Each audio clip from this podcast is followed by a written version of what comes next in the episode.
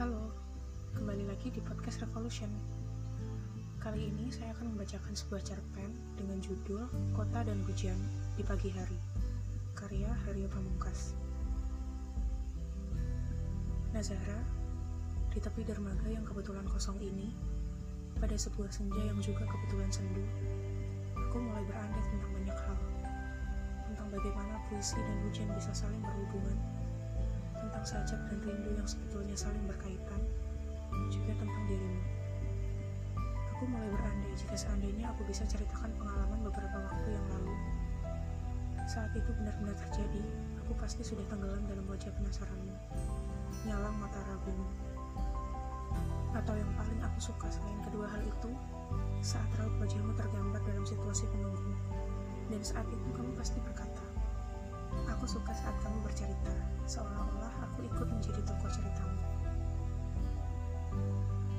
itu bergerak dalam andaiku saat ini, meski aku tahu kadang ceritaku memang membosankan dan sebenarnya tidak layak untuk diceritakan. Namun untuk yang satu ini, aku benar-benar ingin ceritakan kepadamu. Saat itu, aku tiba di sebuah kota yang entah bernama apa dan letaknya di mana.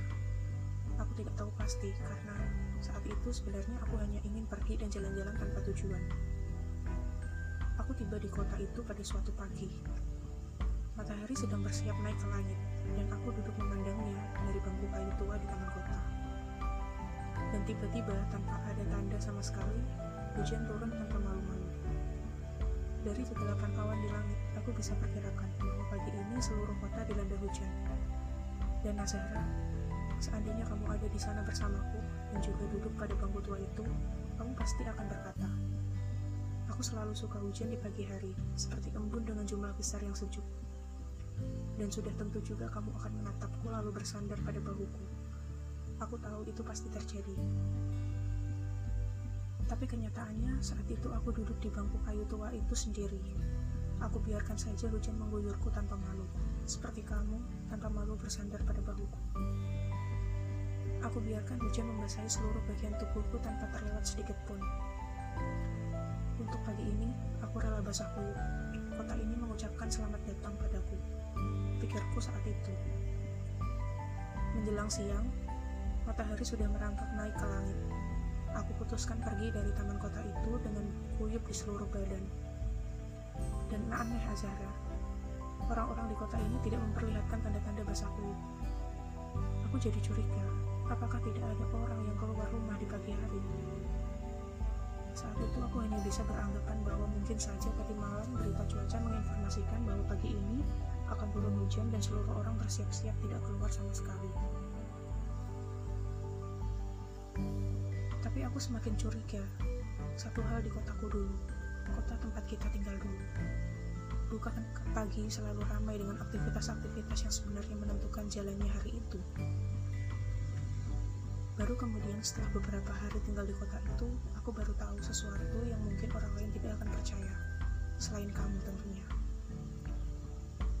Itu setiap pagi selalu diguyur hujan, entah itu pada musim kemarau sekalipun.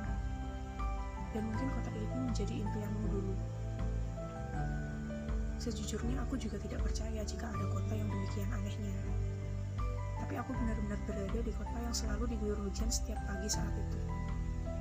Kamu bisa bayangkan betapa sejuk kota itu setiap pagi. Betapa semua orang akan menyambut hari dengan secangkir kopi atau teh hangat sambil bercengkrama tentang sepotong puisi, misalnya. Dan ba baru aku sadar bahwa dunia yang kita tinggali ini masih menyimpan banyak keanehan yang tersembunyi. Saat itu, aku begitu penasaran dengan kota itu. Maka, setiap pagi aku selalu keluar untuk sekadar menikmati hujan di pagi hari.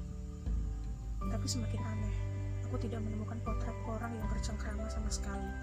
Apalagi orang yang membicarakan hubungan hujan dengan puisi aku tak menemukan potret itu sama sekali. Aku lihat orang tidak menganggap hujan di pagi hari begitu istimewa. Orang berbicara di angkutan umum masalah pekerjaan. Warung kopi dipenuhi orang yang mengeluh soal naiknya harga bahan pangan. Koran-koran yang membahas kerusuhan. Aku jadi bertanya-tanya pada diriku saat itu. Ke mana bentuk istimewa hujan dan ke mana puisi yang membungkus hujan itu?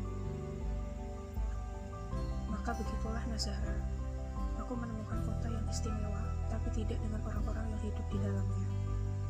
Ternyata kota itu sama dengan kota-kota lain.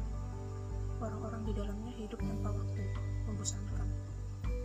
Saat itu juga, setelah tujuh hari tinggal di sana, aku memutuskan untuk pergi dari kota itu. Aku ingin menceritakan pengalamanku tinggal di kota itu kepadamu. Kota yang setiap pagi selalu diguyur hujan. Kota yang istimewa di mataku dan tentu juga di mata kita. Tapi tidak dengan orang-orang yang hidup di dalamnya. Aku jadi ingat satu hal. Mungkin saja jika aku pergi ke kota itu denganmu, maka kota itu tidak semembosankan yang aku kira. Kamu pasti mengajakku jalan-jalan di pagi hari, menghirup campuran hujan pagi, udara, dan harum bunga yang entah bisa digambarkan dengan kata atau tidak. Kamu pasti bilang akan tinggal di sana selamanya, dan aku pasti setuju akan hal itu.